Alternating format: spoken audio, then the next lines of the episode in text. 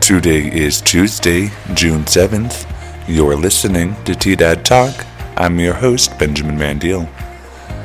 The weather is expected to be mostly sunny today, with a high near eighty-three, with a forty percent chance of showers and thunderstorms afternoon. Tonight it's expected to be partly cloudy, with a low around fifty-four, with a thirty percent chance of showers. Now, here's the headlines for the day. The Honey Lady Farmers four by two hundred relay team became state champions this month during the state tournament play in Lakewood. The accomplishment is one of a few that weekend, with notable placings by Laura Montoya taking fourth place in the two hundred meter dash, a second place finish for the four by one hundred meter relay team, and a third place finish for the eight hundred meter sprint medley relay team.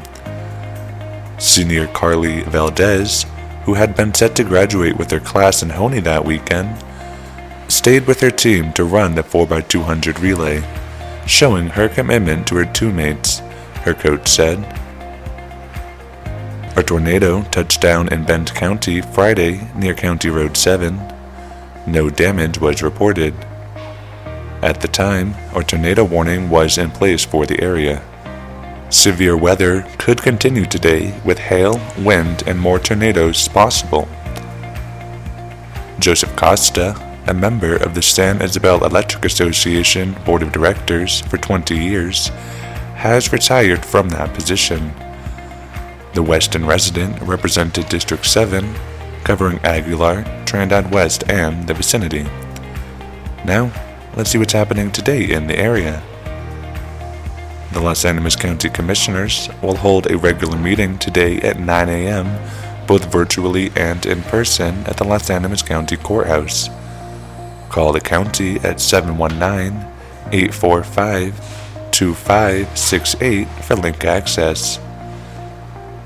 Trinidad City Council will hold a public hearing concerning a potential gas rate increase tonight at City Hall starting at six p.m.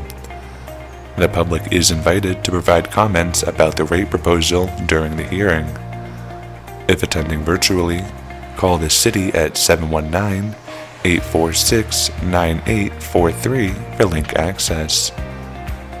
That's the news. Listen daily on T D A D Radio, Spotify, Apple Music, or wherever you listen to podcasts to keep up with Las Animas County and Colfax County, New Mexico happenings.